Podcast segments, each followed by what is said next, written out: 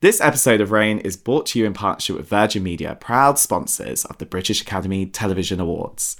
You may have already heard our episode with It's a Sin actor Callum Scott Howells, who has been nominated for the Must See Moment Award at this year's Virgin Media BAFTA TV Awards for Colin's heartbreaking diagnosis scene. And in today's episode, we're going to be talking about the real life implications of a HIV positive status, both in the 80s when the show was set and today.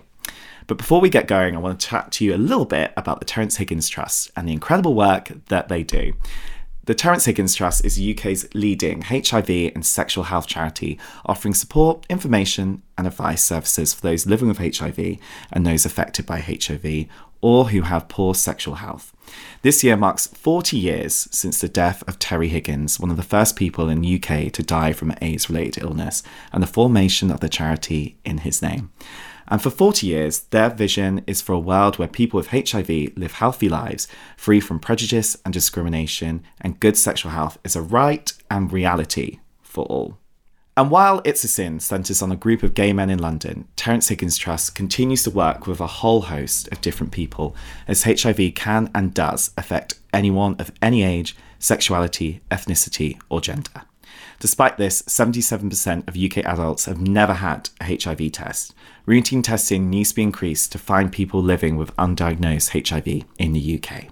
For more information on testing, for support, or for more information, visit tht.org.uk.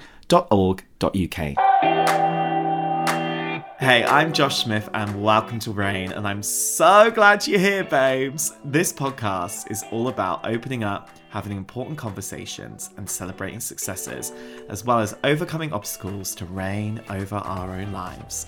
I love to chat to people, and I always find things in these conversations to take away and use in my own life. So I really hope you'll find the same as well. Welcome to Reign. In today's very special episode, we celebrate the incredible impact that the TV show It's a Sin has had.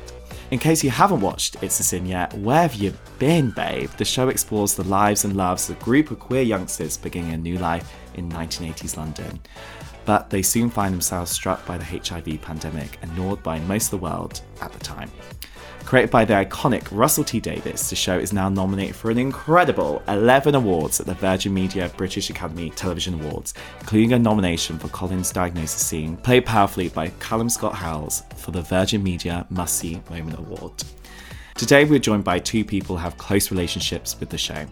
Firstly, Jill Nalder, who's not only the inspiration for Jill Baxter, the character played amazingly well by Lydia West in the show, but also plays her on screen mother.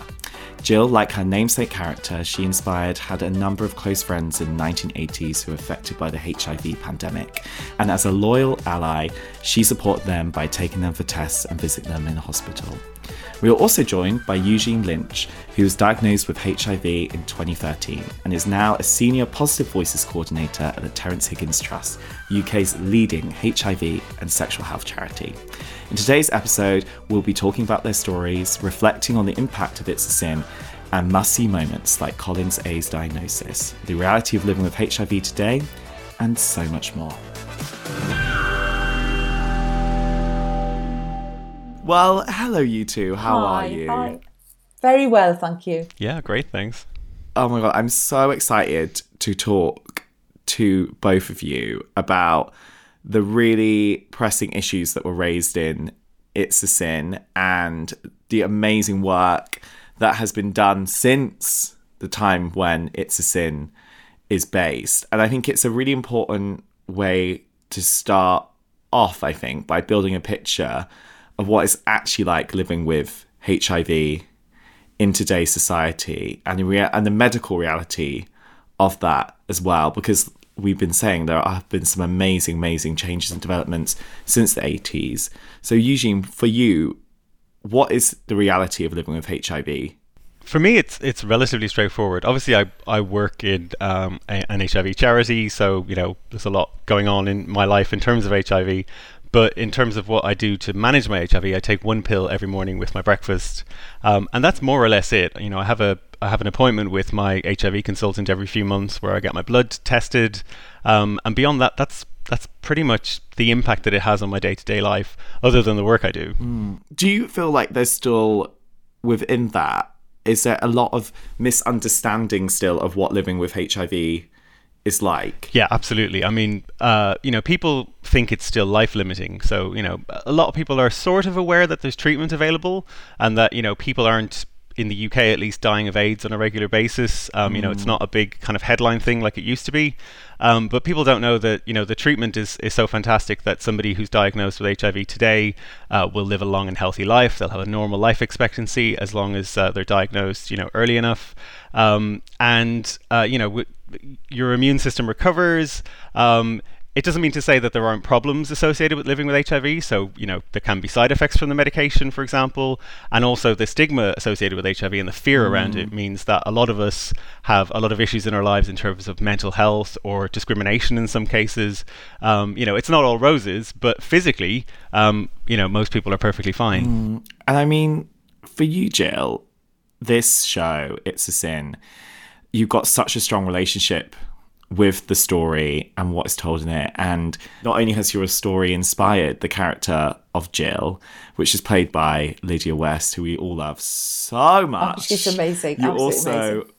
oh my god, she's the best. When she came on the podcast, I was like, you are just such an incredible person, and the way she brings that story to life is so amazing. But it is your story. That is your story that is reflected on screen and you had a number of your close friends were affected by the illness in the 80s and you took them for tests and you visit them in hospital.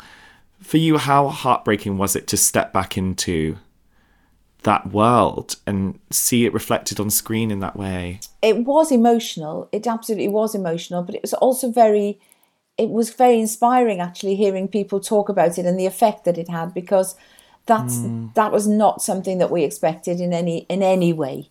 So Russell himself, you know, we were talking about it, and when he was talking about doing it, and he couldn't get television channels to be interested in it in the first place. So there was a lot of, you know, I think not nervous about it because what Russell does what he does. You know, he writes brilliantly. Mm. He he has his own ideas, so he's he's brave anyway. But he didn't expect to have the outpouring of love and interest and the positivity that everybody's had about about it's a sin the cast and everybody concerned with the production of it so so from that side it was very inspiring it's been hard like going back over things with people it, it is always but but in a way that's also got a loveliness to it because i'm remembering the boys that were mm. such a big mm. part of my life and and i can get emo- i can get emotional about it but also I, I am pleased that people are talking about them in a, in a in a sort of strange way. It's it's giving them a lot of love now when they mm. didn't have it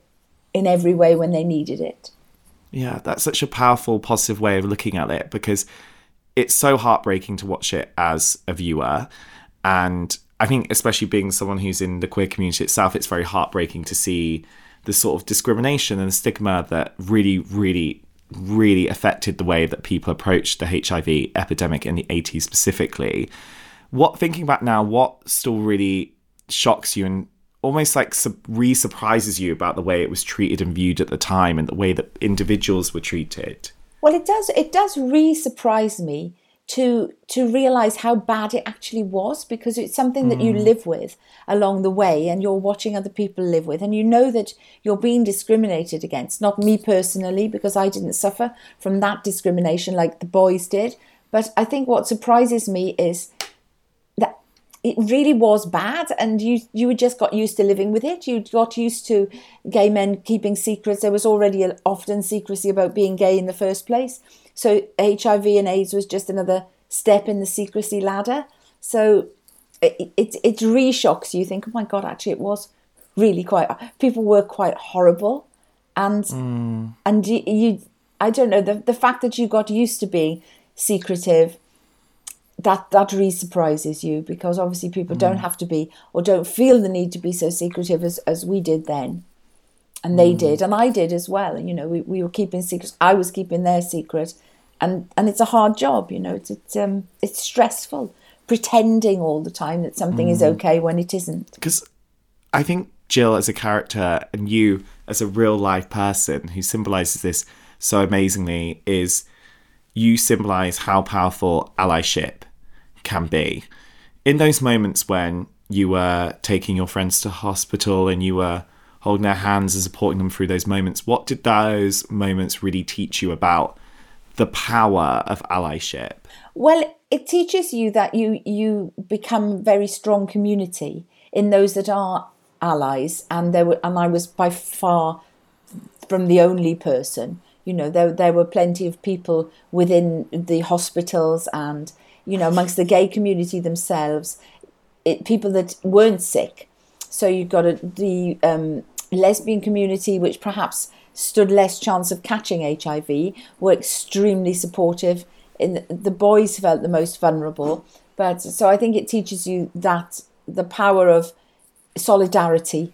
That's what I would mm. say is, is that, and and that you can get a lot of you can get a lot of joy out of that because you know there it's not wasn't all bad times. There were good times when people mm. were doing things and you felt like you could be very constructive and we used to do a lot of charity fundraising and you felt very proactive about things like that. So it it, it teaches you the, the power of more than one person mm. i think. And for you eugene when you think back to when you first found out about your status how important was allyship to you and how important do you think allyship today is in eradicating the stigma around living with a hiv positive status I mean, allyship is massive, um, and I don't think anyone embodies it as well as as well as Jill does, or mm. describes it in, in, quite the way that Jill does. That, that's amazing. Um, for me, um, you know, when I was first diagnosed, um, I didn't. I'll be honest, I didn't really want allyship. I didn't want to talk about it. I, you know, I was uh, I was initially in shock, but then I was kind of living in shame and fear. Mm. Um, I didn't want to talk to anyone about it. So, you know, when I was first diagnosed, I think I was offered um, some support around mental health and possibly some peer support, and I just rejected it straight away. I said, no, I'm gonna, I'm just gonna go away and take my pills and forget about this and, and deal with it in my own way. And spoiler alert, that did not go well for me. Um, uh, you know, I spent five years getting increasingly anxious and depressed, and you know, I felt really isolated. Um, and you know, then eventually I, I, I, reached out for help, and I got help from the Terrence Higgins Trust and other, other organisations around my mental health and and the isolation I was feeling and that sort of thing. Um, but you know, I've really seen in the last couple of years the the impact that that allyship can have, and the and mm. you know, mm. there are people in the community living with HIV and not who are you know uh, really loud voices for for change and for the you know the things that we need. Um, you know, even just last year we had uh, um, the Ministry of Defence dropping the ban on entry for people living with HIV. You know, that was something that uh, mm. you know a group of allies got together and and and, and fought for that change. Um, and you know, things are still happening now that you know. Um, that mean we need allies as much as as much as we ever did, I suppose. Mm. It's amazing that you say that. Yeah, it's the, the truth, isn't it? Oh, it's so it's so true and it's so impactful as well. Because if you could go back to the time when you found out you had a HIV positive status, where were you and how did you find out? And if you could go back to that moment and kind of hold that younger you's hand and say it's going to be okay, what would you want to say to that you in that moment? It's it's a really great question. I mean, where I was in my life, I um, I've been living in London for nine years. Um, I've been in a monogamous relationship with my partner Tim for six years. I had a negative mm-hmm. HIV test three years before.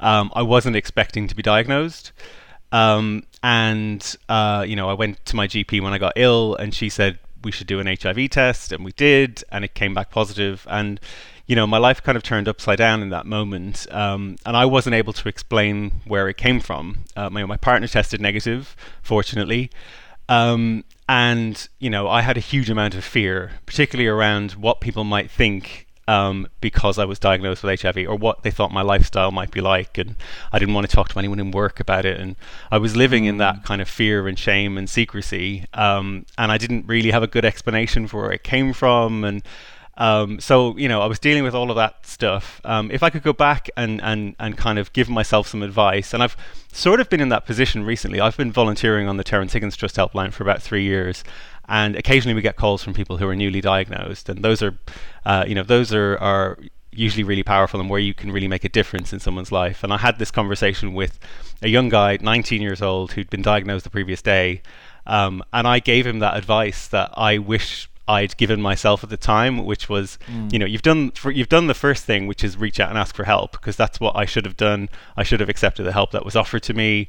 It would have made a huge difference in my life. Um, that that's probably the big piece of advice I would go back and give myself. Just you know, um, don't try to deal with this on your own because you won't be mm. able to. Mm. Um, and there are lots of people, you know, and also you deserve the help because that's something that I didn't believe at the time. I I kind of believed that I, you know, that I contracted HIV because I was a bad person and I deserved it. And you know, I told myself lots of horrible things in in that period where I was trying to deal with it by myself. And none of that was true. And if I could kind of have that conversation with myself, that's what I would say. You know, mm. this is um, uh, you know, you deserve help, and there is lots of help available, and all you have to do is ask. Mm. When do you think for you the the shame around having the status started to alleviate for you? Um, so my, my journey is, I mean, I'm not going to go into loads of detail, but it's it's quite complex. So uh, you know, over the course of five years after my diagnosis, my mental health deteriorated. I started using some really bad coping mechanisms. I was drinking a lot. I was taking drugs. Um, my work started to suffer. My relationship started to fall apart, and um, and I um, I I suppose I didn't really get that kind of full awakening until I started dealing with all of the underlying problems that I had. So um, I was very fortunate in many ways in that I eventually managed to get into uh, a rehab for uh, drug and alcohol addiction.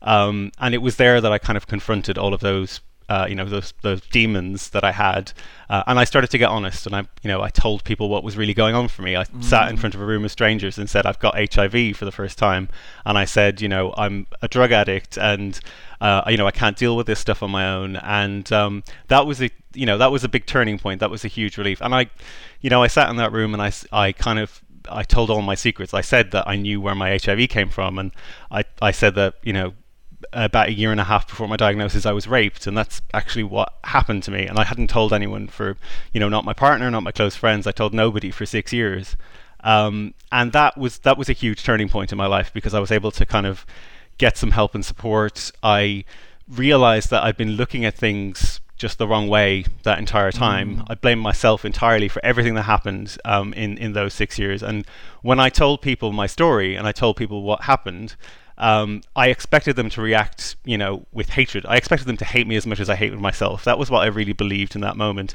And they responded with compassion and kindness and love and identification. And they told me things about themselves. And um, and that was when I realized that, you know, I, I'd, I'd been looking at this the wrong way. Mm. Thank you so much for sharing that because I think that's it's so powerful to hear that. And I think the reality of it just for anyone who's listening to this who might have just found out their status or someone who found their status out even a few years ago and still carrying around that kind of shame and stigma it's so amazing to hear you be so open and honest about it. And i think one of the things which is so incredible about it's a sin is it and these must see moments such as colin's aids diagnosis scene those moments are so powerful and they really can start incredible conversations and ignite so much change because I know that at the Terrence Higgins Trust, there was more than 17,000 tests ordered during the week after the show first aired. I mean, the show reached 18.9 million views on All 4 in just a few in the first few weeks alone, and then HIV policy was discussed again at government level. It's so incredible to see that change, and I think that we've mentioned already that there's been so much change in the way that people approach HIV since the 1980s, but even since the show's release, there has been so much change around the way that people talk about and consider it. For you, Jill, seeing what the conversations were like in the 80s, even to now, and then even from when the show came out to now, what kind of progress have you really seen and what kind of stigma have you really seen alleviate? Well, just like Eugene was saying, I think people are taking control and I think people are feeling, you know, a lot of people and I, and even though I do know people who who are absolutely fine talking about their HIV diagnosis amongst their, their friends, but mm. just generally, you know, about close people, they're okay about talking about it. But in work, sometimes they have stigma. But what I have seen is empowerment. I think that's the right word for what I just noticed with Eugene there and how empowered his honesty has made him feel. And I think people, once they do come out as being positive, and they feel good about themselves, you know, and like a lot of people have carried guilt of how their parents might feel or how their partner might mm. feel or even you know you upset your friends you upset people because any medical diagnosis like that that carries stress and and pain you know you're upset for the people around you as well. So it's nice to feel for everybody that that person is empowered can get on with their lives can live a full and healthy life.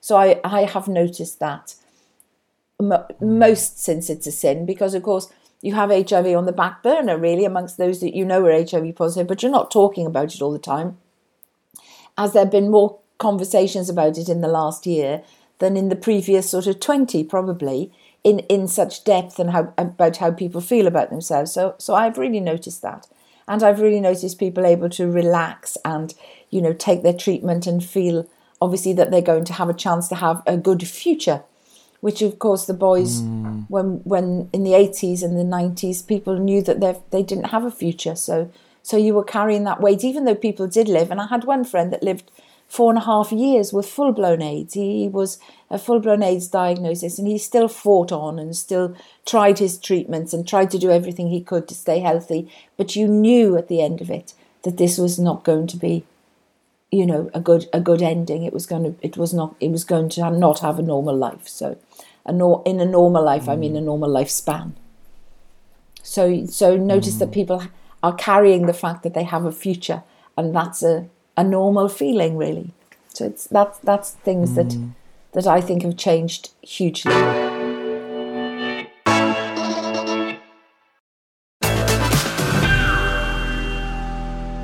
For you, Eugene, what have you seen really change? Because in your role as a Terrence Higgins Trust Senior Positive Voices Coordinator, you must hear so many stories of seeing people empower themselves in spite of their status but also there's still so much discrimination as well like we've been saying too so how what kind of frustrates you as well about the lack of progress we're still making with the way we discuss this i think um, you know my my job has transformed completely since It's a Sin. So I came into this role about a month before It's a Sin came out, um, mm. and we started kind of putting together what our plans were going to be. So Positive Voices is is a program we go into schools and workplaces. We talk about um, the realities of HIV. We talk about the statistics, but then we also share a personal story of living with HIV, and. Um, I've been volunteering for a while in this, and then I got this role as a staff member, kind of coordinating it. And um, we we put together a plan for what we wanted to do next. And one of the things that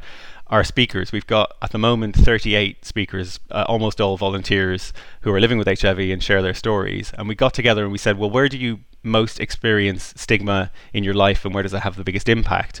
And one thing that came through really clearly at that point was um, interactions with the health system and health and care more generally, um, where somebody might have a stigmatizing experience with someone who frankly should know better. Um, and so there were there were lots of examples from our own speakers' lives where uh, you know they'd gone to see the dentist or they'd gone for surgery or it was something not to do with their HIV treatment, mm. but they were dealing with the, the health service or they were dealing with social care, um, and they had a stigmatizing experience or they were treated uh, you know badly uh, because they disclosed their HIV status. And so we said, right, there's something that we need to do here. We need to get in and speak to these health and care professionals. Um, you know, nobody's doing this deliberately. Um, it's because they don't have the right information. So let's hmm. get the information to them. And um, so we came up with a plan and we sort of thought, how are we going to pilot this? Um, what are we going to do? And It's a Sin came out and we saw the, the uh, you know, the, the images of, of people being locked up in hospital and unnecessary, you know, cleaning um, and, and unnecessary PPE and stuff like that. And um, a couple of organisations. So one of the uh, local authorities in London, their social care team came to us and said, "We're going to get our staff on the front line to watch It's a Sin and then come to one of your talks. Um, can you do that for us?" And we were like, "Okay, we've already got our pilot. We didn't have to go and, and, and look for it. Um, it's How a Sin amazing. brought it to us, basically." Um, that was that was amazing. And then a few a few weeks later, we we did a talk for a psychiatric hospital that had a patient living with HIV, who they were isolating, giving him his own cutlery, you know, treating him differently to to other patients in 2021. Um, and so we went and we kind of gave them the up to date information. We talked about how care for people with HIV works, why it's a little bit different to other conditions. Um, you know, they learned a lot from the session. We talked about how stigma impacts your life and how experiencing that stigma can be for a person and particularly if you're mm. someone who um, you know maybe isn't able to advocate for yourself like if you're an older person in care or if you're someone in a psychiatric hospital who um, maybe you don't know what's going on all the time or um, you, you know you, you don't understand what's happening and you have that in in Colin's story as well you know he's got um, uh, his kind of brain condition means that he doesn't always know what's going on, and so um, that could be very scary. Imagining yourself in that position and kind of saying, you you know, somebody needs to know what to do in that situation so that you're not unfairly treated. And so we were able to do mm. that, and we wouldn't have been able to do that without It's a Sin, or we would have found it more difficult to find organisations to, to kind of uh, speak to about this stuff and to and to develop this content. Um, and it mm. sort of came to us, and it all happened at the right time. It's amazing because I, know I've said that a few times now, but that's an incredible legacy for us and the whole team of people. And that's, I think, what, what people are, are so proud of or so delighted has happened because it's made it something that was set out to be a drama and yes, to tell a history and yes, to move people, but also it's become quite a, a powerful legacy in, in for, for change, which is just fantastic, actually. Mm and that really does show how powerful TV can be and how, particularly, I always think about the moment that has been nominated for the Virgin Media Must See Moment Award, which is Colin lying in hospital with his mum and Jill and Ash by his side, and when he asks if the doctors can cure him, and you see his well-being deteriorate very quickly, and it's very, very, very hard to watch. Um, but it was such an amazing talking point that got everyone talking. Like it had such a visceral response from people. Like a lot. Like I was even talking to one of my friends the other day, and she was just saying, I think about that moment probably every other day. Like it always, it still really affects me, and it's such a moment of real lived history that's actually happened to so many people that you you saw with your own eyes as well, Jill. Like how hard was it to watch that scene back, particularly for you? That scene was particularly horrible because well, horrible and amazingly, you know, wonderfully put together. But it was so sad because obviously his naivety and and it was because nobody expected that because it showed mm. you so much. Everybody that gets HIV positive is an innocent person. No one has done anything bad to get it. You just get it because it's a virus and you happen to be in the wrong place at the wrong time. And people didn't expect Colin to be that person that got it. So it hit home. I think that's the reason it hit home to everyone. It's hard to watch because you just, I know that one of my friends was just, you know, didn't know how like you said eugene he was well you do you did know but you you were saying but he he really didn't know he wasn't quite sure he just had you know had a few sexual relationships but it just innocent. He wasn't particularly promiscuous. It's just the way it is. It can be your first time, it can be your 21st time. You could be into all kinds of things. You could be as vanilla as you like and not into anything particular. Mm. But it might be your the virus is there, you know. It's like it's like the person who scratches themselves in the garden and gets sepsis. It's it's the same it's just the unlucky people. And I think Colin brought the compassion out. That that moment brought the compassion out in people and it was hard mm. to watch because it's so deeply sad and true. You know, that's why. Mm. Eugene, was it hard for you to watch it, knowing that? I think it's quite hard. I've had a couple of discussions with people who live with a HIV positive status after watching It's a Sin, and I think they found it really empowering, but also quite difficult to watch at points too, because if there hadn't been these medical changes, say, in the time that we've lived through, that could have easily been one of us or someone we know. And I think it's a very difficult thing to watch. So for you, how hard was it to watch that scene in particular? Yeah, it was. It, it was incredibly difficult to watch. Um, I I sat with my partner. Uh, we're still together, by the way. Um, we've been together 15 years now, and he's kind of supported me through the whole thing. But we were sitting next to each other watching it, and I'm the kind of person who, you know, it doesn't take much to, to get me tearful when I'm watching TV. Mm. Um, but this in particular, like, he was crying, I was inconsolable. Um, it, it's such a powerful moment, and you know, Jill said it as well. The the character is um, because he's so innocent and you know lovely, and, and you kind of see his know, whole story. Yeah, yeah, absolutely, and that's you know that's like Russell T Davies as a writer. He's great at kind of uh, uh at doing that. As you know, he, he, kind of draws you into the character, and you know, as soon as the first couple of episodes went out, I was like, if anything bad happens to Colin, I'm going to be so upset.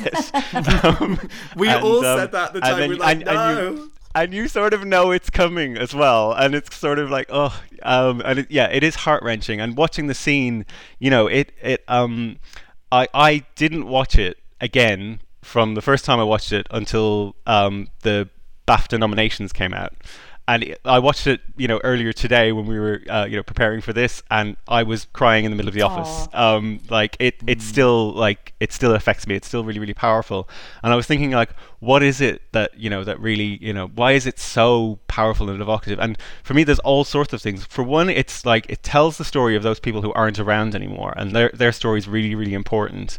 Um, and you know, there are people who were diagnosed in the 1980s and survived to today, and they've got that kind of testimony, and they can tell their story and there are people who who died at the time whose stories we have to remember, and that's you know that's really really important. But for me as well, as someone who was diagnosed in 2013 um, and who you know for a long time was telling myself I should have known better, and we know so much about mm. stuff these days. Hmm. There is that sort of like survivor guilt that you have.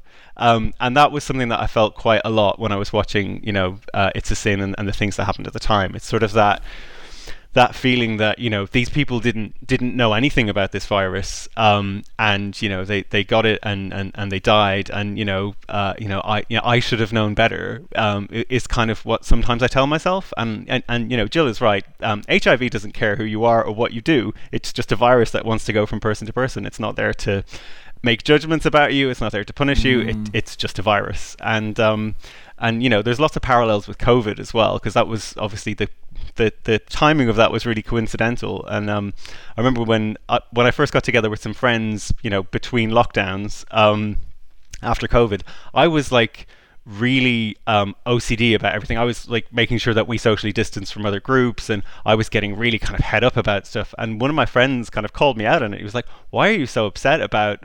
Um, why are you so upset about this? Why are you so kind of like militant about about all of this? And I kind of I had to, I had to kind of think to myself, and I went, you know what it is? Is like I spent five, six years beating myself up for getting HIV when I knew how it was tr- transmitted. I don't want to spend ages beating myself up for getting COVID because I know how it's transmitted. And mm. once I mm. realized that, it actually made it really easy. It made it a lot easier, and I relaxed, and I was just able to kind of like. And eventually, I did get COVID, but uh, you know, it doesn't matter. Um, and and it, you know, these viruses are just things that want to go from person to person. They're not like moral judgments about your character or yeah, you know and i think with the covid thing as well you you just know you know you don't want like you say you don't want to make a mistake. You don't want to catch it if you don't have to. And so you you're already aware perhaps more than some people in, in the world, people that have all sorts of immunosuppression for all sorts of different reasons, but you are already aware of what it's uh, uh, the enormity of getting these illnesses and things like that that you know change your life or because you can get covid and it can change your life. You don't need to mm. you don't need to be you might not be one of the people that recovers so so well. So you know i think we are we and me as well i'm i'm aware of what it's like to go through all that. So you think oh i don't want to catch this if i don't have to you know so. I think that's a hmm. parallel. And, and goodness, we thought maybe that It's a Sin was the wrong time because of COVID. But I think it, in, in hindsight, it was the right time because people had a, the pandemic thing in their minds. And I think they already were a little bit sympathetic. Mm. And, it, and it came at the right time as well for us as an organization because mm. um, you uh, with with it's a sin we had a huge uptick in in both demand for our services but also people wanted to fundraise for us and um, you know people selling items and, and and donating the proceeds to us and stuff like that. So it, that all happened kind of at the right time because we had a uh, we had people who were living with HIV who had you know financial hardships through COVID who we were able to support because we got all this additional support from people. Um, it it all kind of happened. Um, you know, nobody wants a pandemic to happen, but um, mm. all of this for us happened. You know, kind of at the Incredible. right time together. And the La T-shirt, which did so well. Yeah, absolutely. Seems amazing. Oh God, I mean, who would have ever thought that would have done so well? I mean, really, it was just a little thing that we used to have a laugh with, and so all of a sudden all kinds of people are going, la, and amazing. Uh, one thing that was a positive thing about the lockdowns that we all went through is that you couldn't avoid things that were in front of you anymore. And I think that that you didn't have the distractions to avoid thinking about things, especially like when you watch something like It's a Sin. You are very much faced with a reality that is still true for so many. And I think one of the things that's so important to remember about HIV is that it can affect anyone, like we've been saying as well. It's no matter what your gender is, what age you are, your sexuality, your ethnicity, it can affect you. And I think the important thing is for anyone who's listening to this who might not know what their status is, is, you know, 77% of the UK adults don't actually know their status or have never had a Yeah. HIV test. And routine testing can really, really help in so many ways, stop the spread of the virus, but also empower you in your status as well. And I think that there's still so much room and so much further to go in the way that we talk about and treat HIV.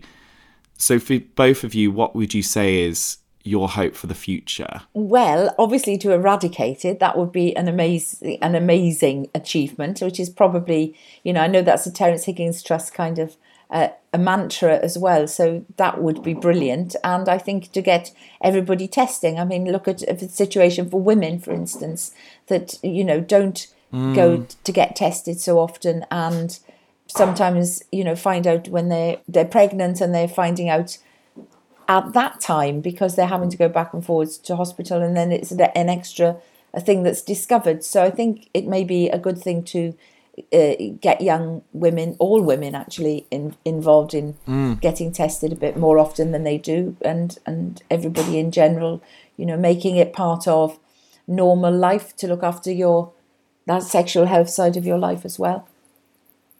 Those would be my hopes i think. And also there has been such an increase in diagnosis amongst women right? Like in recent Yeah, times yeah. there's a huge percentage rise and i think there's still this stigma that this is a gay disease. And that just needs to stop because there's so many people out there without knowing living with this. And if you just had the knowledge it just would really help right? Or it's also a disease people think of you know drug users or sex workers or mm. you know people that are behaving badly. And so like Eu- Eugene said in the in early on you know you don't want to feel like you've done something wrong or you know you or people are made to feel like they deserve to catch it because of what they've done. So that great hopes that that stops as well. Sorry Eugene. I've said so many hopes.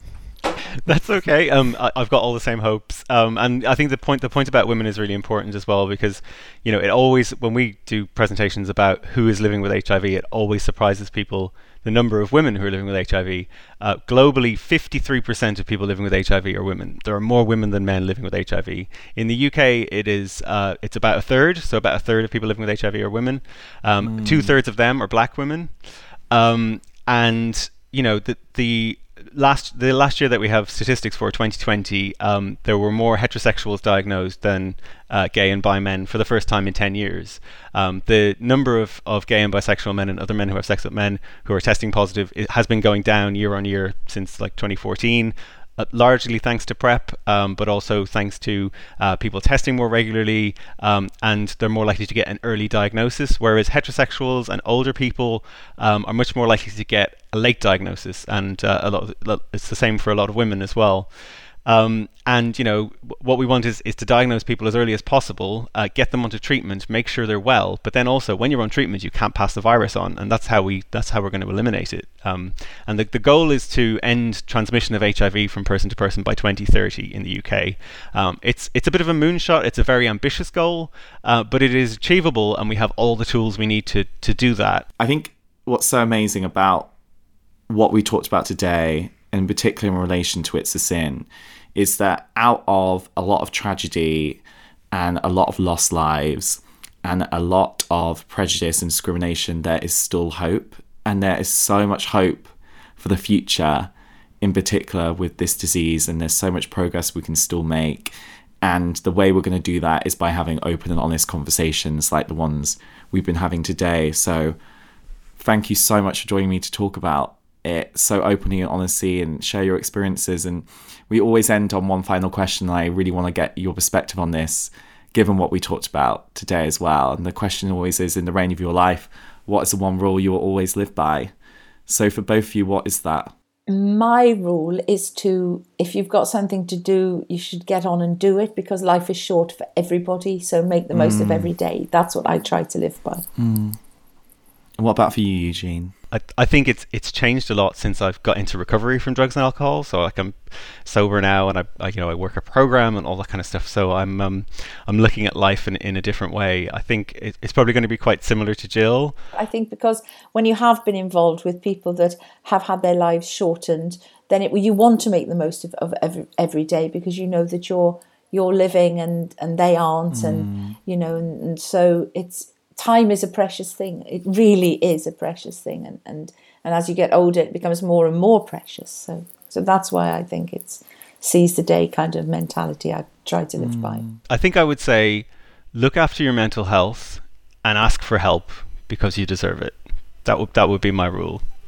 That's lovely. They're both such powerful rules, and I've honestly, it's been so amazing talking to both of you, and I think these shows and these unmissable moments on TV can really create conversations, and it's been so amazing that this show has even enabled us to have this open and honest conversation. So, thank you so much for joining me.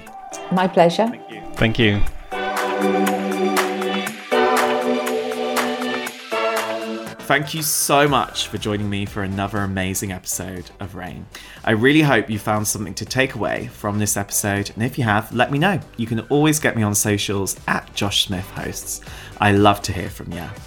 And as always, if you've enjoyed this episode, please like, rate, subscribe, or follow wherever you get your podcast from. And more importantly, please share this with someone you think needs to hear it. Let's get those convos going, and I'll see you next time.